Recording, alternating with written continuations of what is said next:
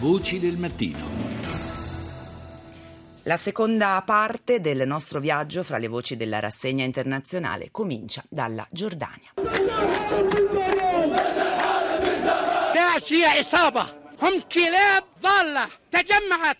Ieri nel paese, dopo la preghiera del venerdì, migliaia di persone hanno manifestato per chiedere al re Abdallah di intensificare i raid, ulteriormente i raid aerei contro l'ISIS per vendicare la morte del pilota al-Qasasbeh. Chi parla è un dimostrante dice Daesh, il nome in arabo del califfato, è un branco di cani randagi. Siamo contro chiunque dica di stare con loro. L'Islam non brucia, vive le persone. Il riferimento è alla brutale esecuzione del pilota giordano e non uccide.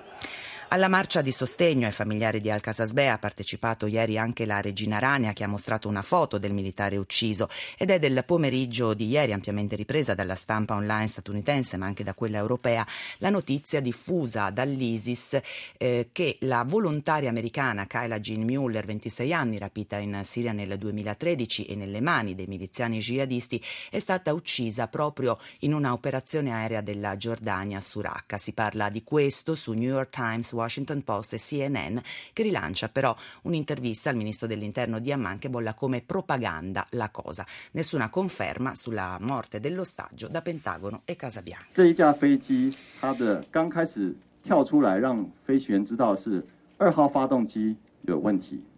Siamo in Asia con le indagini sul volo della compagnia Transasia precipitato mercoledì in un fiume a Taipei. Questa è la voce di Wong Sing-chung, il direttore del Consiglio di sicurezza dell'aviazione civile di Taiwan, che dopo il recupero delle scatole nere incontrando la stampa ricostruisce l'accaduto. Il volo è precipitato perché entrambi i motori erano bloccati e nei due minuti prima dello schianto non ha avuto la propulsione necessaria. Il pilota, dice Wang, si è reso conto della situazione solo dopo il guasto al secondo motore. Come si può vedere da un video, ha tentato di riaccenderlo senza riuscirvi nella speranza di ripartire. Si pensa dunque ad un errore umano. Alla notizia del disastro aereo, 35 le vittime dopo il recupero di altri quattro corpi dal fiume dove la TR-72 con a bordo 4 58 persone si è inabissato, dedica spazio la BBC Online, mentre l'Independent parla dell'azione eroica del pilota riuscito a manovrare l'apparecchio fra i grattacieli di Taipei evitando così disastri più gravi. Il punto sull'inchiesta su Figaro, Washington Post e CNN. Restiamo ora in Asia, ma spostiamoci in Bangladesh, che è teatro da mesi di violenze guidate dal partito nazionalista, il BNP, contro il governo retto dalla Lega Popolare Bengalese. La situazione si è fatta rovente dal 5 gennaio scorso, quando nel primo anniversario delle elezioni del 2014 boicottate dall'opposizione, gli antigovernativi hanno inasprito le proteste. Saluto Luca Labella, responsabile desk Asia del CESI, il Centro Studi Internazionali. Buongiorno, professor Labella. Allora, ci aiuti a capire meglio questo difficile momento che si vive in eh, Bangladesh?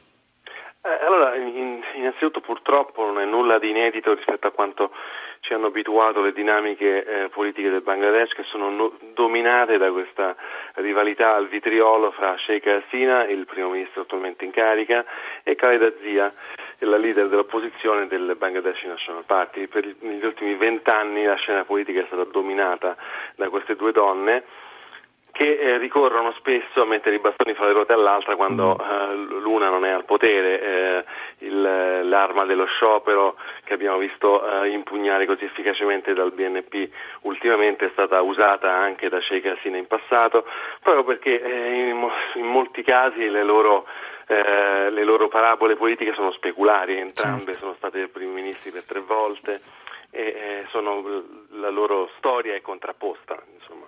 Quindi forse insomma, siamo noi in Occidente che ne parliamo poco. Eh? Eh, il paese... Eh sì, il paese però appunto dicevamo è scosso da continue violenze, gli ultimi attentati incendiari anche veramente nelle, nelle ultime ore, ci sono state ancora vittime, feriti fra i civili.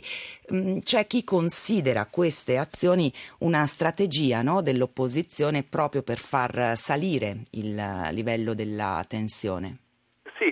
Purtroppo credo che eh, avendo lasciato tutte le leve del potere eh, in mano al, alla Wami League di Sheikh Hasina con il boicottaggio delle elezioni dell'anno scorso, eh, l'opposizione non abbia veramente molta altra scelta.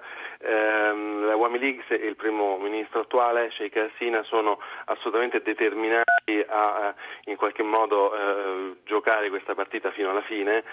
Khaleda Zia è stata anche eh, formalmente eh, accusata e potrebbe essere condannata per essere la mandante, l'ispiratrice di questi attacchi o dei più violenti sì. degli attacchi di questi ultimi giorni e questo potrebbe essere uno snodo che infiammerà ulteriormente eh, la situazione e la vittima, eh, oltre ad essere la popolazione eh, normale del Bangladesh, sarà anche l'economia debole del Bangladesh e questo settore di esportazioni tessili che vale 24 miliardi di dollari l'anno ed è una voce cruciale, importantissima del bilancio. E peraltro, come accennava lei, con un paese praticamente paralizzato da questo sciopero generale, no? Mm. Assolutamente, è proprio, proprio questo il punto. Qual è, mm, professor Labella, la posizione dell'India e ci sono rischi per la stabilità della regione?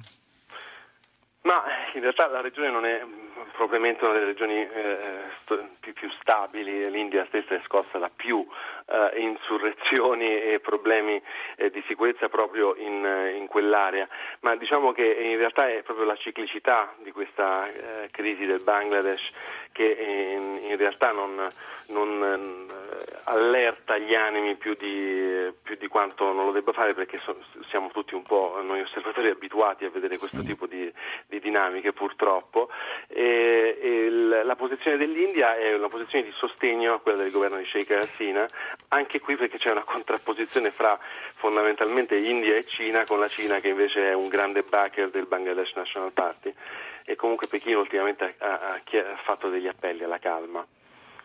Che risultati eh, otterrà?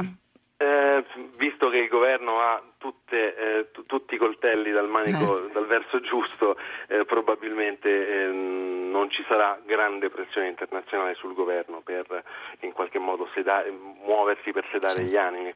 Probabilmente si vedrà, si andrà un'altra volta dallo scontro e, eh, e sarà poi tra poco il turno di Khaleda Zia di restituire mm-hmm. il favore a Sheikh. Quindi insomma la storia continuerà a ripetersi. Pur, purtroppo. purtroppo. Grazie, grazie al professor Luca Labella, responsabile desk Asia del CESI, il Centro Studi Internazionali.